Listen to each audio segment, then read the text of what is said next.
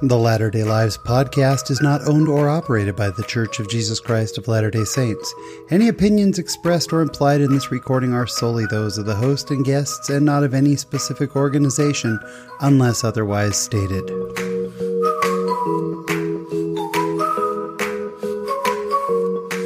Hello, friends, and welcome to another episode of the Latter day Lives podcast. My name is Sean Rapier. I'm your host. This is episode 39. My guest, Ryan Snarr, is such a talented artist and illustrator. I actually met Ryan through the podcast. He was a listener.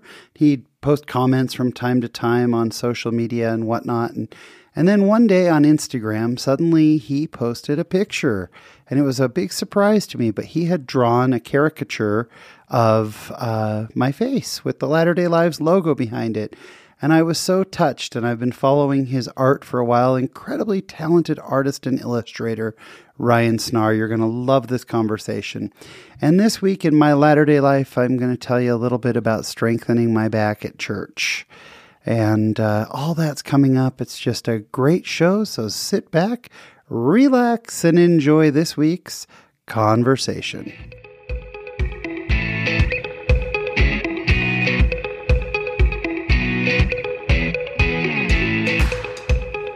And today in the Latter day Lives studio, it's uh, actually an honor because my guest today is the very first guest I met because of the show.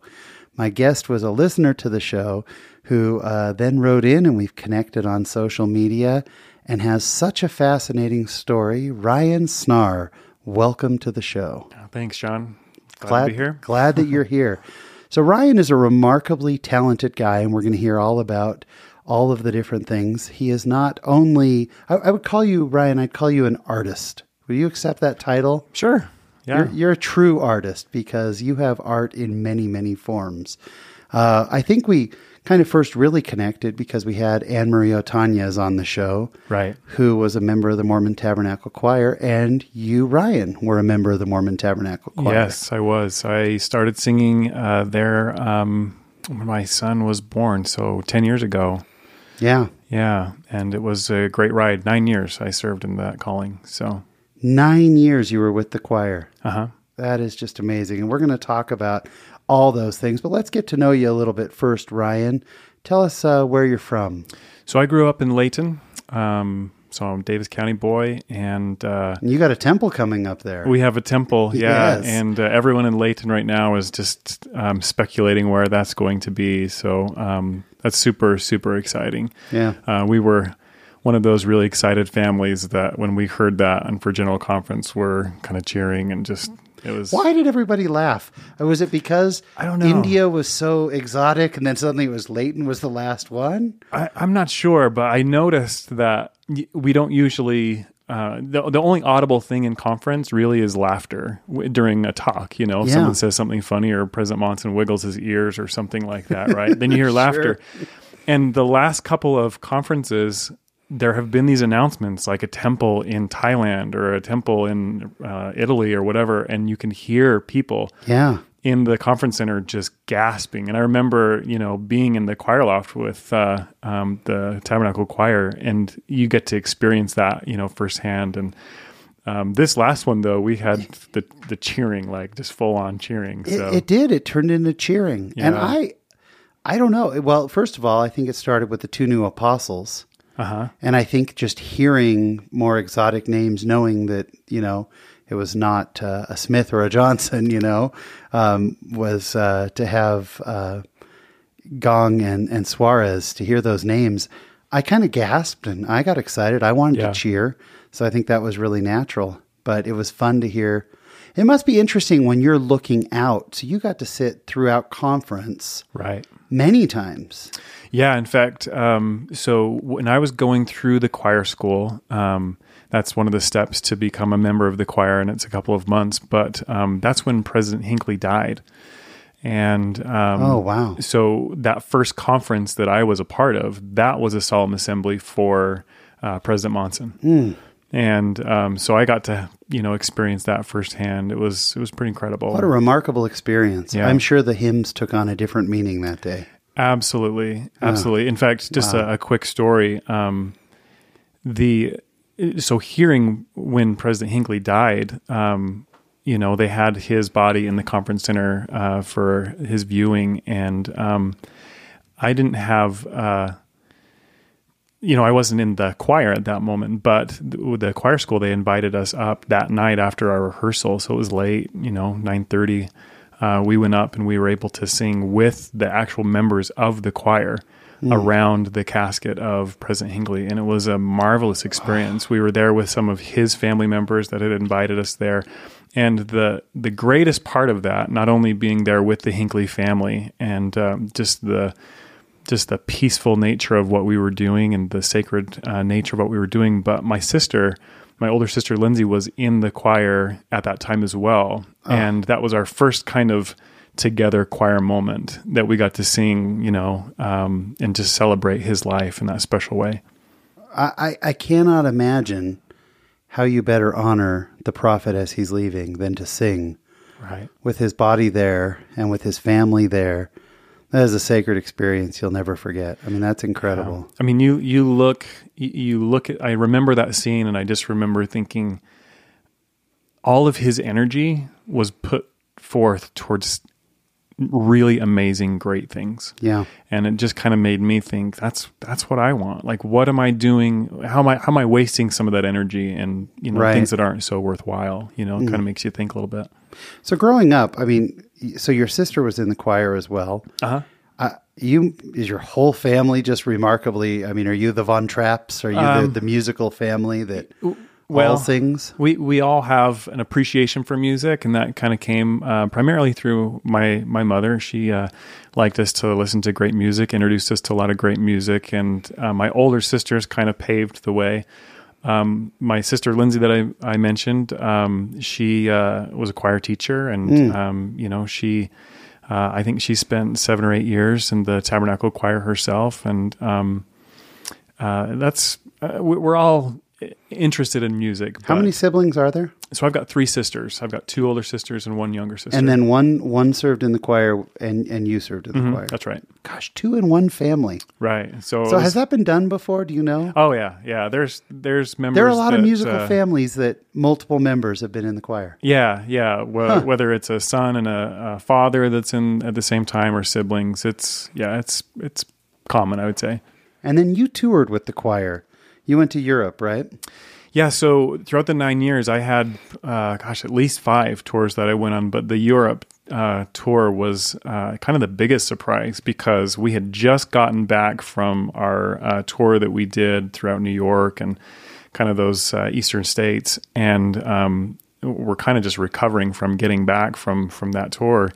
And we were all called into uh, a meeting, and they said, next year we're going to Europe and everyone's just flipping out, you know, because the choir hadn't been, you know, out of the yeah. country outside, you know, and, uh, we'd been, been to Canada, but they hadn't been outside the country really for, for quite a long time. So it was very exciting to hear that and, mm. uh, and to be a part of that. How do you juggle, like when, when you're not in the choir now, but how did you juggle? You had a full-time job, like your career, right? You have a family and you've got the choir. Was that yeah. difficult to juggle all those things? Yeah, and it, it takes uh, a lot of understanding from a spouse or from kids. Um, sure. When I got in, we had two kids, and when I got out, we had grown our family to having four kids. So there were six of us total. So you know, that's it, it's an interesting transition to to grow your family and to be so busy, but it's just something that you get so used to. Yeah. And you know, I never really considered. Um, you know, participating in that calling or even trying for it until I started working down in Salt Lake City. And then I thought, the tabernacle's is right there. You know, if I was able to to do this, yeah. I would just head over there after work. And so I got curious and decided to give it a try. So I've heard the audition process. You know, we had Anne Marie Otanez on the show. She told us the audition process is just crazy. I mean, they really do yeah. take the creme de la creme of singers.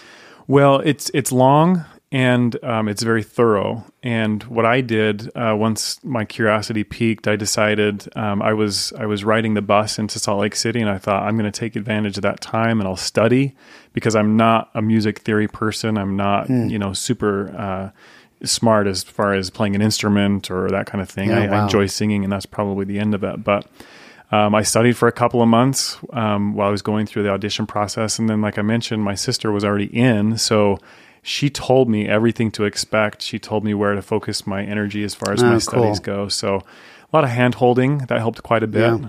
So, and I think I probably just barely made it in taking those tests, but uh, I did. So it was good. That's great. Any standout memories from conferences or anything that that was specifically special, Um, gosh, from the conferences or I- from I- anything? Any experiences with the choir? Well, one of the things that they'll have choir members do is serve on different committees. And um, probably the last half of my experience, I served with um, uh, Anne Marie on the birthday committee. Oh, I can't remember if she talked about She much. um, did talk about it a little bit. She, okay, she did. So, um, probably one of the cool experiences as far as that committee goes is we would go and sing happy birthday to the first presidency.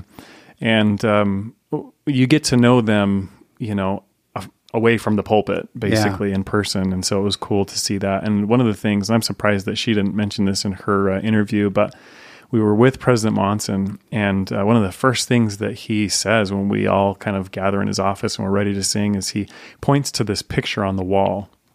And I believe the the picture is called Christ with the Children. It's by Harry Anderson. It's really famous. You'd you'd know it. There's a, a young man with a, a red yarmulke in the picture, and then there's children all around. Oh yeah, yeah, yeah. I know which Okay, one that know- is. Sure. Okay. So next time you see it, look Yeah. at it, and in the foreground there is a child, and um, it appears that child has a goat on a leash. And so President Monson he says, "I want everyone to look at that picture." So we all turn around, we're looking. He says, "The brethren and I were talking um, this last week, and we we couldn't come to." Um, to a conclusion on this particular matter, and so our interest is totally piqued. Right? He's going to Yeah, ask us so. something, and he says, "Is that child in the foreground a boy or a girl?" And we're looking at it, going, "That's it. That's what you want to know." And uh, you know, we all we all kind of weigh in, and he says, "I think it's a girl, because if it was a boy, he'd be throwing rocks or doing something terrible with that goat, something mean." So anyway, it was great to just hear his his What a great you know? experience. Yeah. Oh, that is fantastic. Wow, that's impressive. So you were nine years you were with the choir. Yeah. That's a long, long time. So did you uh, with so did your wife go to your home ward or did she go to music and the spoken word? Yeah, How did you guys work that? Um, you know, she actually never went to music and the spoken word the whole time. What? The whole time. In fact, um, a couple of weeks ago, we all went for the first time as a family. We had some people, some friends um, that came in town uh, from my mission, actually, uh, and we we just made that a part of our Sunday. We went to music and the spoken word, but because the kids were so young, they have to be eight to be able to go to music and the spoken word. Oh, I don't think I And realized so um, she was the single parent at our ward. Yeah. And um, many, in fact, right after I got the calling, our ward combined with uh, a neighboring uh, section of another ward. They just did some realignments in our stake. And a lot of people, before they got to know her, just figured she was the single lady with a bunch of kids, um, you know, sitting in the in the pews. So that. And occasionally the deadbeat dad would show up. that was me. Yeah, Not yeah. realizing that. So do you sing in your choir now? Are you in your ward choir? I do, and our choir director is so great. Um, she'll always say, "I apologize that we don't sound like the Mormon Tabernacle Choir," and I always say, "That is so okay. We don't need to. I don't expect you to." And in fact, I tell her I can sit back in my chair. You know, I don't feel bad if I'm talking to my neighbor. Yeah. You know, like the, when you go to a rehearsal um, for the choir, you really do see how efficient they are, and that efficiency is because everyone has just got to be on task Yeah. and the directors of i mean they expect a lot and of course you don't get that in a word choir and it's more Sure, of course. and uh, so the the product is obviously But when she but- says we don't sound like the Mormon Tabernacle Choir, do you ever go, um, uh, I do. Thank you. well i I do. don't uh, actually um, there's only one of me and there's like 300 of them Oh, so that's awesome. So, did you did you ever watch yourself back, like watch some of your choir performances? Because what I always wonder is, how aware are you of the face that you're making while you sing? Because they do close ups of people singing, And I always Yeah. wonder if people are thinking about the face that they're making and how into it they are, or whatever. Like, are you aware of that, or do you just let it all go and just sing? So at first, that is a huge worry, and for the first couple of broadcasts that you do, um, you're constantly thinking about that, and and you know you have to be prepared always to be on camera, um, and uh, that type of thing. But after you know after several months, it just becomes a thing that you do, Right. and you're not really aware of you know the cameras anymore. You're just focused on the doing it. director. Yeah, you got your Um, job to do. Sure. yeah, I didn't really rewatch to see myself. I mean, at first, it's kind of a fun thing to do that, and it's a good thing to do because Yeah. you know to improve. Um, you know, you see yourself, and you can kind of make some mental notes. But um, a funny story about that, and, and my whole experience in the whole nine years, this was pretty unique. Um, Mack Wilberg would always tell us um, that he knew our names, and which this this is the choir director. the choir director, Yeah, yeah, um, the head Yeah. choir director, he would say, I, "I know your names, and if I see you talking, I I might just use your name to." You know, ask you to stop talking, you know, and he never did. And so I think that was just like in our minds, like, oh, he doesn't really know our name. Um, but on one particular Sunday, we were singing this song and it had to be sung by memory. And I knew it. We had sung it before. Um, but for some reason, when we got to the second verse, there was a, a line or something that just wasn't clicking. And it wasn't just for me. This was the entire men's section, maybe even the entire women's section, like just didn't have this line. And so all I heard is this This is muddled terrifying, sound. by the way. This is like my nightmare. Well, this was during a, a rehearsal. Oh, It was a filmed rehearsal as we were preparing Oh, yeah. for the uh, the broadcast. And um, so after we're done, I had I didn't know what to sing at that point because I had just forgotten the words. But I knew we had a break, and I thought, okay, I'm going to study up, and I'll I'll be ready for the broadcast. But right after that re- rehearsal, uh, Mack Wilberg stops and he he says, "Brother Snarr," and then he he named the person right next to me as well. He says, "You guys have got to know the words," and I. I, I couldn't believe it. Like, first of all, yes, he knows my name. Like, this is true. And but second of all, he's calling us out because he could tell that we didn't know the words. And How amazing is how many members are there in the choir singing? well, there's On average? you know, there's going to be close to 300. Close I think, to in a 300 and he right? saw that you didn't know the words on a small section. Well, he saw that I didn't know the words because the camera, and he can see on a monitor that he's got on his podium. Oh yeah. He can see where the camera is, and he must have just looked down at the right time, and there I was, and he could tell that I didn't know, and so I was mortified. That and is great. Of course, I knew exactly how to fix the problem. I had Sure. planned to do that, and um, I probably shouldn't have done done this, but so of course I know the section that I needed to learn. Right. So during the actual broadcast, I didn't look right at the camera, but I could tell when I was on the camera, and I just gave this really subtle wink that was just for him, saying thank you for calling me out. And uh, that's I one of my favorite this. stories from the, my choir experience was the Gave him- wink. Gave him the little wink. Oh, that's so great. Oh, fantastic. Well, it's it's an incredible talent. I am I've said it before on this show. I'm I am tone deaf. I'm I've been diagnosed as being tone deaf. Yeah. I cannot sing, and so I'm just in awe of people who do. But you are such an all-around artist, and I'll I'll tell our audience this is shifting gears.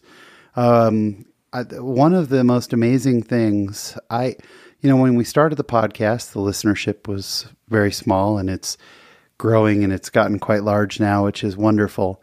But uh, out of the blue, I don't remember if you put it on Facebook or you sent it to me or something. All of a sudden, there was a drawing of my face. Yeah. And it was such a great capture of me. You know, usually I think I'd be pretty critical. Uh-huh. You know, but you nailed it. I looked at it and I showed it to my wife and my kids, and I was so flattered that you had drawn a picture of me. And and I, I just I just thought that was the coolest thing. So talk a little bit about snarrly illustration. So, Snarrly Illustration is um, kind of a record that I keep of my creative pursuits. It's uh, a blog um, that's really just, it's very visual, um, a lot of pictures, a lot of sketches. And, um, you know, I've, I've loved drawing and just expressing, you know, creative thoughts all my life. And, you know, I got to a point where I just kind of thought, I, I need to be doing this more. If I want to be better, if I want to sharpen this saw, I need to be doing it more And um, for me as an artist, having a subject is always a, a tricky thing. You know, you sit down and you Yeah. you want to draw, but you're looking at this blank piece of paper thinking, well, what, what is it I'm going to draw? I don't know. Right.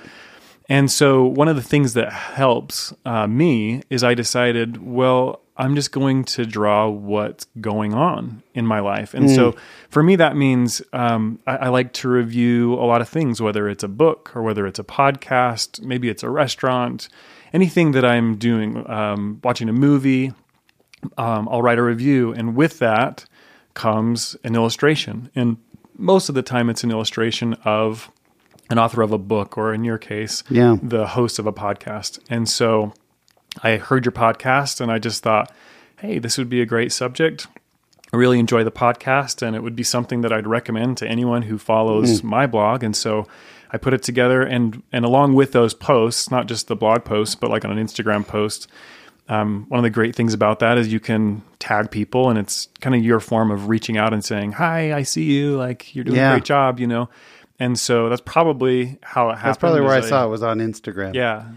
I was so thrilled. Like for me, it was touching because, you know, to take uh, and, and if if I can't sing, my art skills are far worse. Like I would rather sing than try to draw something. I mean, I draw houses and they get condemned. They're t- I like I can't draw anything. Stick figures I cannot draw. So I was so touched by it that you would take the the time for it. Like so my response was, you know, I I ended up sharing it everywhere. And because I was just so excited about it, I thought it was so neat. Um, when you draw for people, what is what is the usual response you get from people? you know the it's the the people that uh, will reach out like you did and just say thanks so much you know? And sometimes it's just a message uh, really quick or a thumbs up on on uh, social media.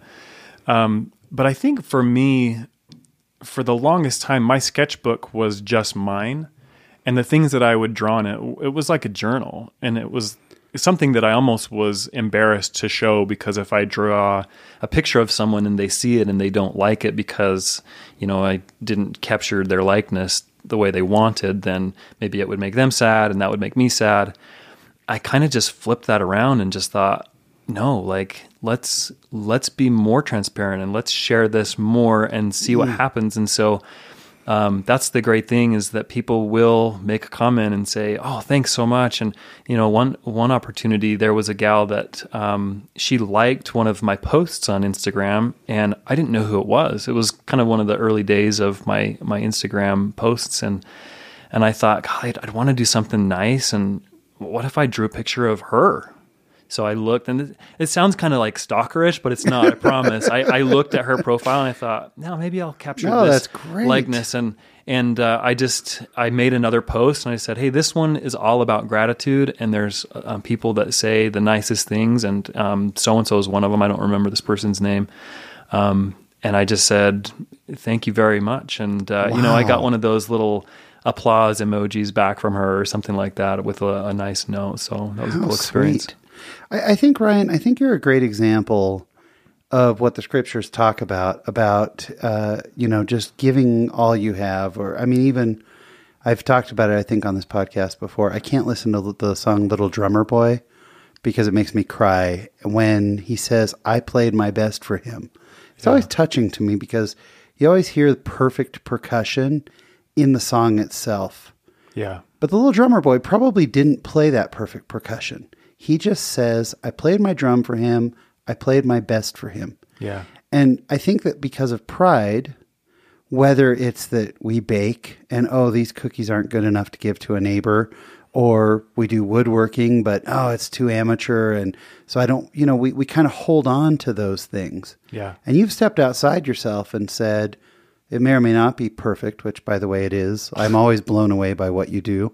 But that you've stepped outside, I think it's a great challenge to other people. You know, I, I- I don't think it's perfect in a sense of perfection, but it is perfect because it's me. Yeah. And and not that that's the most valuable thing ever, but when someone's willing to share something from their heart or Yeah. their soul, that's that's really great. I, I love. I mean, I, I may have mentioned this to you before, maybe in a, a Facebook comment or something. But the Little Drummer Boy was one of the last songs I got to sing Oh. in the choir, and I had that exact. It was kind of like the perfect bookend to my experience. You know, to have that experience singing that song and having that same realization. Th- and that's really what the gospel is, right? I mean, Yeah. it's it's give your all, bring your best, and that's what the atonement is. Is that it makes up for it, and so this is sort of these gifts are are sort of a microcosm of bring all you can, give all you can. I mean, that's what consecration is: is to give all that we can, Right. and to share our gifts. And I just think it's it's beautiful. I want to make sure we get the plug in a couple of times. Um, if people want to see your work, one thing they can do, they can follow you on Instagram. Right. And what's the Instagram name? The handle is Snarrly Illustration. And Snarrly has two R's. Your last name is Snarr, S N A R R. Right. So it's Snarly Illustration, S N A R R L Y Illustration. Right. And the, then also, though, it's fun to see your big montage, and I just have been clicking through. Uh, if you go to snarrlyillustration.blogspot.com, that's where your blog is. And you've got book reviews on here. You have some of our former guests uh, are actually on here, um, like uh, our friend Ben, who had the By the Grace of God story. Right. And I met him here. through your podcast. Oh, did I- you? Yeah. I Good. didn't know that story. And then all of a sudden, you know, I'm captivated by his videos. And I Yeah. reached out and I just said, I don't have any money, but if you ever need any kind of illustration or graphic design, let me know. And uh, sure enough, I mean, he, he reached out and said, Hey, what do you think about, you know, contributing? And he's got a second book coming out Yeah. that uh, he used an illustration on. So I'm thrilled to. And he used your cause. illustration. Yeah. And see, Ben is someone who I have known for many years from my corporate life. Oh, really? And yet now he's, you know, CBS just did a huge thing uh-huh. on him. And gosh, I love this. So, where does this attitude come from, Ryan? Because you very much have this attitude of wanting to give to the world and wanting to contribute and wanting to move things forward. Was this something that was instilled in you as a child, or where do you think this comes from? Oh God, that's a good question. Um, as I think about kind of the the desire that I have to share some of these ideas or to share creativity, a lot of times it comes down to just lightening the burden that we are carrying throughout the day, and maybe that's the monotonous burden of you know going to the same job every day. You know, what can I do while I'm at work that would just add some levity or some joy? Um, a lot of that's attitude, but sometimes it's um, you know a creative project that I can do, and I find that you can apply that same idea everywhere. You know, so um, for example, I was a coach. One of the first things that I was able to do um, when I um, was released from the choir, um, I started coaching my son's soccer team. Oh, and, cool. and I'm not a soccer coach. I I was an all star like in the second grade, and I probably still play like a second grade all star.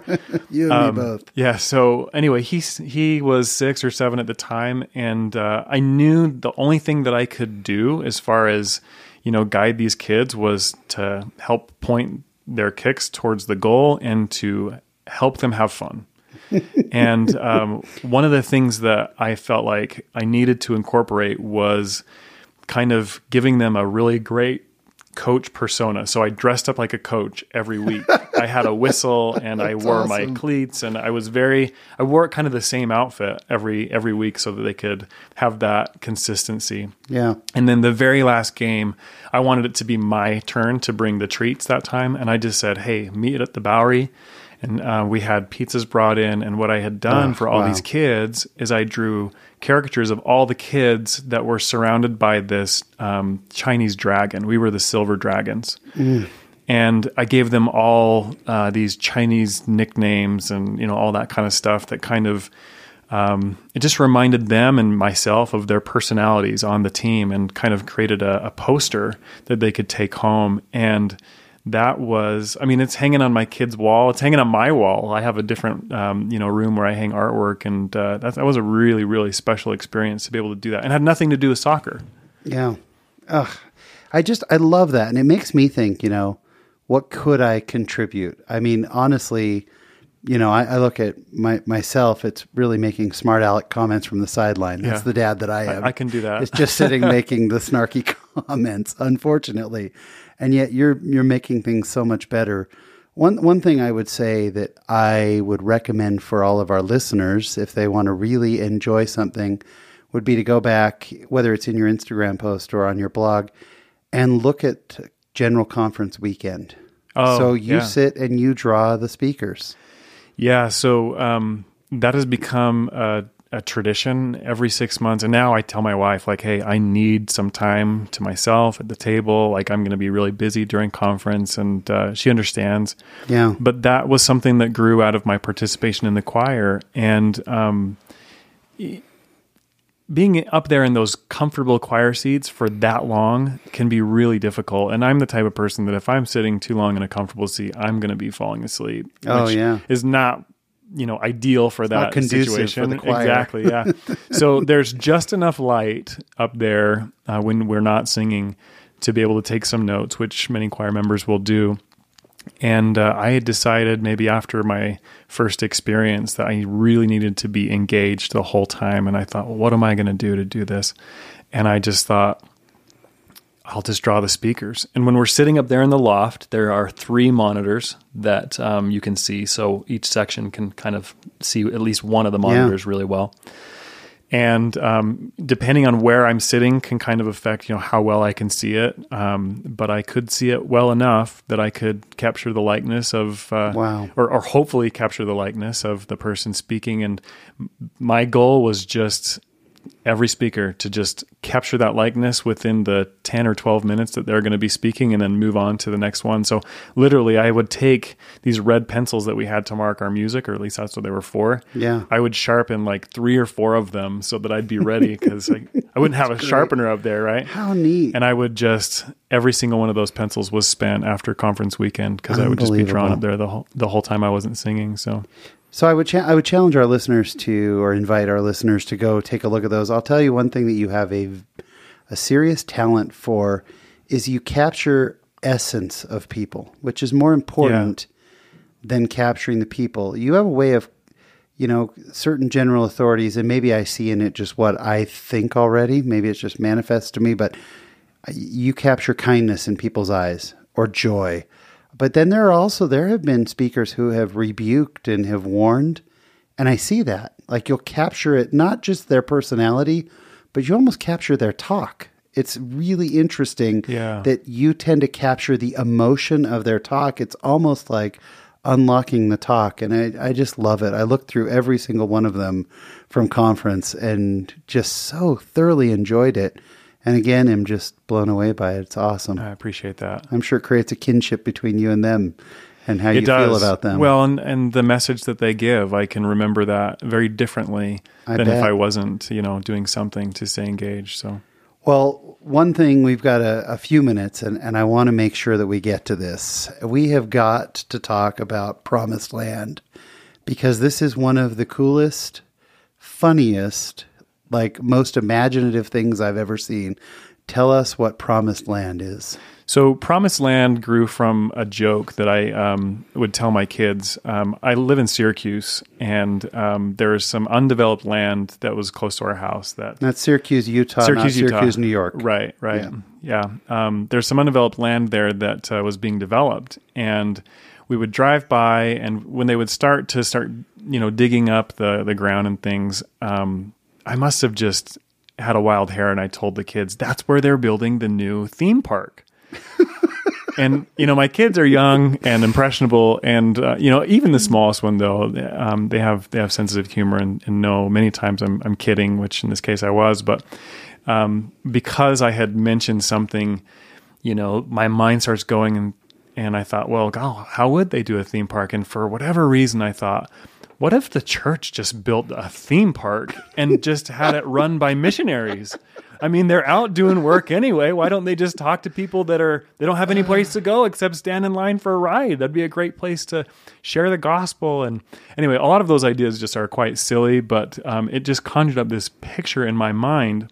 And I tell you, I, was thinking about doing this, not even seriously, but Yeah. I, I'd had just these funny ideas come to my mind, and I was listening to uh, a podcast that was discussing how theme parks um, are designed. Oh, and as I was thinking about that, I thought, gosh, you know, I could put that same thinking into this promised land idea and really flesh it out. Like, I, want to create a, a project for myself to do that. And It's a Mormon theme did- park. I mean, it's, it's the a church's theme theme park. park. Right. And I can see now you created, which most theme parks are hub and spoke. right. You've created hub and spoke with the temple as the hub. The temple is like the The- Cinderella's the- castle. It's in the the Cinderella's castle. Disneyland, yeah. And, and so this is available. This is on your blog. People can go Right. find it on your blog.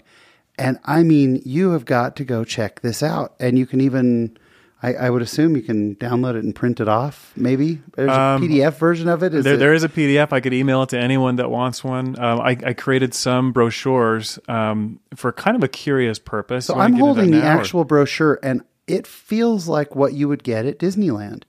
And some of the some of the highlights of Promised Land. So there's a main street, just like Disneyland Yeah. would have. And I love that you've got instead of just Main Street running through, you've got Moses parting Main.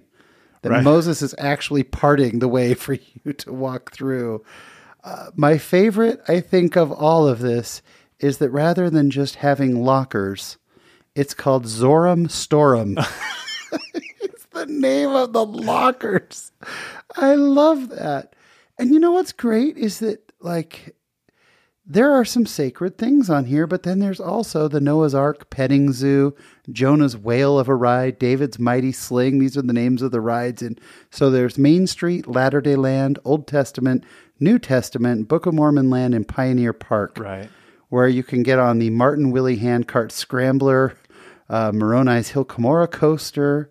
I mean, this is phenomenal. How long did it take you to put together the whole concept of Promised Land?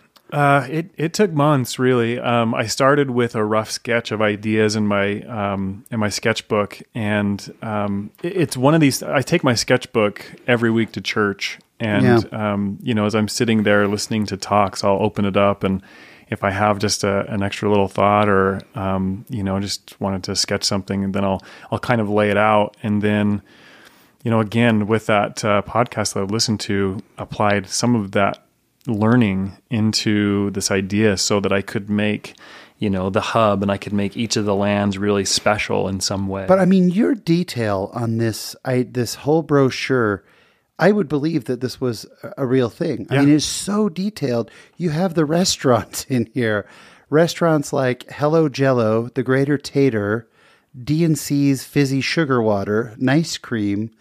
But then what I love is you've got a list of rules, but instead of calling them rules, you just say ways to enjoy the promised land, keeping arms and legs uh, inside the ride, which you know everybody would expect.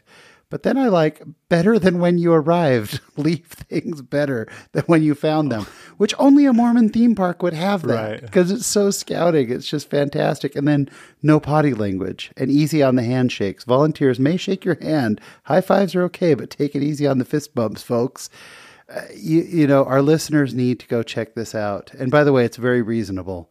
Uh, you can go for a half day for four dollars. the pricing's on there as yeah, well. Yeah, you've got you've got the pricing. You've got concerts in the park. Uh, FHE. It is so brilliant. I mean, it's just it's one of the coolest things. And I I almost, if I had more time, I would do a Kickstarter so that we could actually launch Promised Land. But you're kind of taking this even in a further direction. Well, I, maybe. I mean, it has gone further than just um, a picture at this point, and and the reason is is um, I was uh, asked to be part of a committee in our ward for a progressive dinner that we do every year, and the the end of the progressive dinner is an activity where every participant can come and we can get together and socialize. And most of the time, it's been like minute to win it challenges or just in a circle and introduce Sure. yourself. Um, the feedback from ward members or just kind of, you know, as people talk, they, they always say, oh, I'm not going to go to that park because it's always, you know, it's not as fun as I'd like or Yeah. whatever. So as a committee member, I thought, you know, what are we going to do that's different, that could be fun, and that people will enjoy and that might be unexpected. And a week prior, I had been to an escape room. I had just been exposed to my very first experience, and I thought, maybe we do that. Maybe we and for our listeners who room. haven't been to an escape room, you're locked into a room. There are Uh-huh. clues. You got to figure out how to get out of the room in a certain amount of time. Yeah. And they're, they're themed differently. There have been zombie Right. themed ones or jail themed ones or whatever. Yeah, so I took that concept and I thought, well, what if when people come back to the the church, we just separate them into rooms and we have clues and they can just get out of the room and then we'll go as you as you exit your room, then you'll go into the cultural hall and have you Yeah. know, dessert or whatever.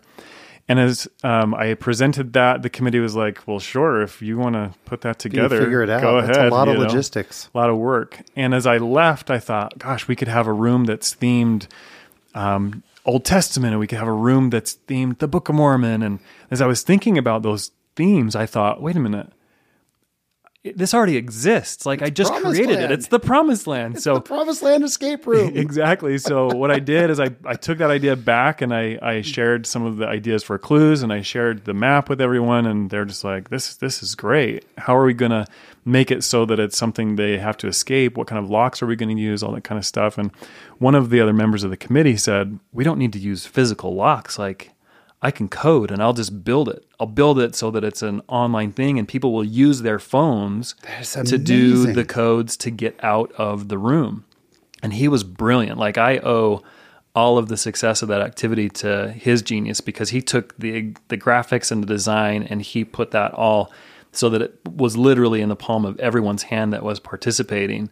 And uh, It's like the we had a greatest ward activity ever. I mean, how fun. It was a lot of fun. So now, hopefully, we can figure out a way to bring this to the masses so that people can do the Promised Right. Land escape room. Right. We we did it for the ward. The right after the young men's president, um, he came and he's like, "Hey, let's let's do this for the youth."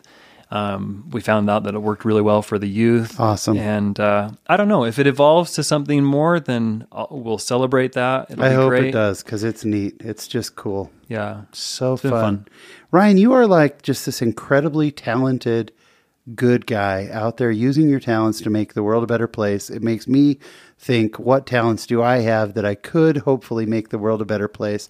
And I'm sure that that's what our listeners are also thinking right now because you just run around using your talents for good. And to me, that is the essence of the gospel. That's what we're here to do. We're here to lighten each other's loads, mourn with those who mourn, and and lift people up. And I think that's what you do with your talent. And I just that's why I wanted to have you on the show. And I'm so glad we had this chance to talk. Yeah. Thank you. We're going to wrap things up with the same question uh, that we ask all of our guests at the end of every show. And you've heard a few episodes and know that there's no right or wrong answer. Uh, but uh, Ryan Snarr, what does being a member of the church mean to you? Uh, being a member of the church to me, um, really, it's it's a way to discover truth. You know, I I, I remember an experience I had talking to um, uh, a coworker who was agnostic, and as we talked, you know, you realize the same things that are important to them and the same truths that are important to them are the ones that are important to you.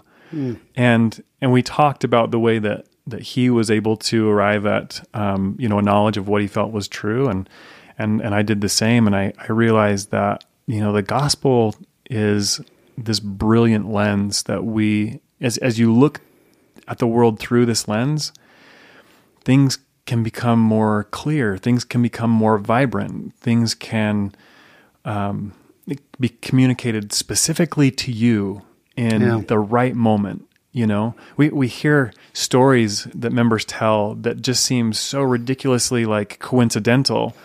But being a member of the church to me, I, I don't believe that. You know, I believe that there is a loving Heavenly Father that has placed us in specific places. We have specific tools or talents that we use. And when we apply those and use those, then amazing things can happen. And I and I think that when I realized that I, wasn't doing that as much as I could um, with some of the talents that I had, that um, that I needed to change. And um, so it's been fun to to do something like the Promised Land, or to do something like, you know, just sketches of general authorities. Like these things in and of themselves are not they're not great works of art, but they are sincere and they are very personal. And that has the power to touch Yeah. others. And, and it might not touch everybody the same way. It doesn't need to. And that's the great thing about it is that you can touch masses of people Yeah. with your specific talents. Um, and you can touch them in different ways depending on how they um, see your work. Yeah. So, Well, I know it's touched me and it's touched a lot of people's lives, and uh, I just I I just think it's so impressive what you do, and and I think it'll be inspiring to a lot of people. You're just a fantastic guy and and very inspiring, and thank you for coming on and sharing your latter day life with all of us. oh, thank you for having me.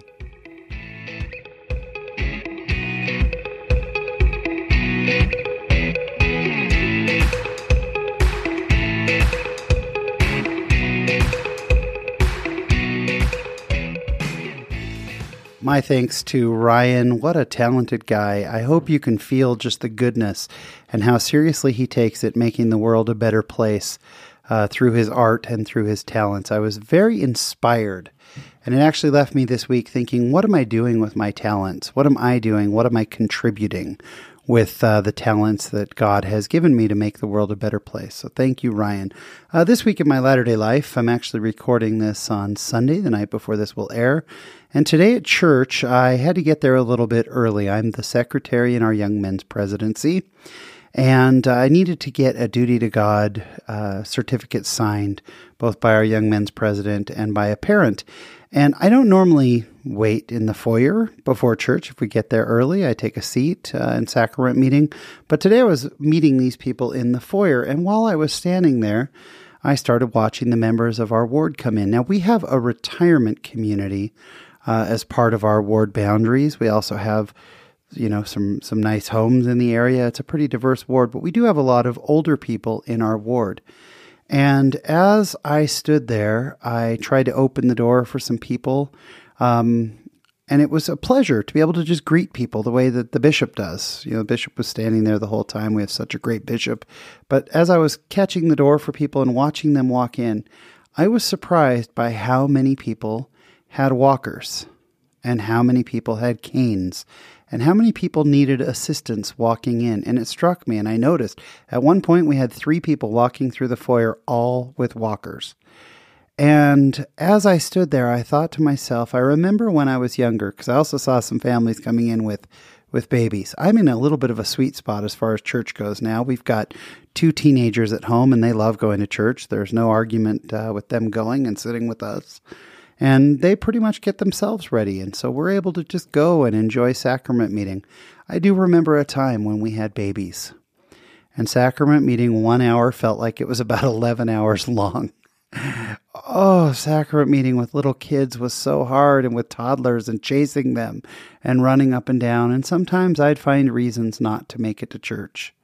Oh, I've got a little bit of a cold, or one of the kids isn't feeling perfect, so let's stay home because the effort was tremendous. Right now, again, it's pretty easy. It's me and my wife. We go and uh, we really enjoy church.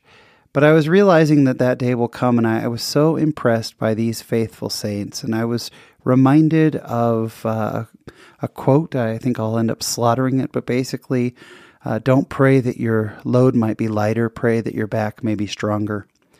And as I was watching these beautiful, just incredible, wise, strong older members of our ward coming in, and I just thought about how much I love each and every one of them.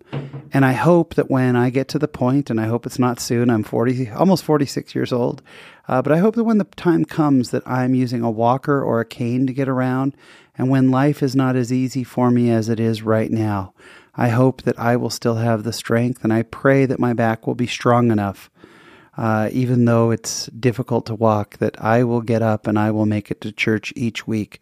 And we all have our trials, we all have our challenges, and sometimes let's not forget that the Lord lightens our load, and other times He strengthens our back. And that is what is happening this week in my latter day life. Thank you so much for joining us this week and every week. And be sure to tune in next Monday when we have another excellent show. Uh, in fact, we've got a really fun one for you next week. But until then, please remember, as always, there is a great, big, beautiful world out there. So go be in it, just not of it. Thanks for listening.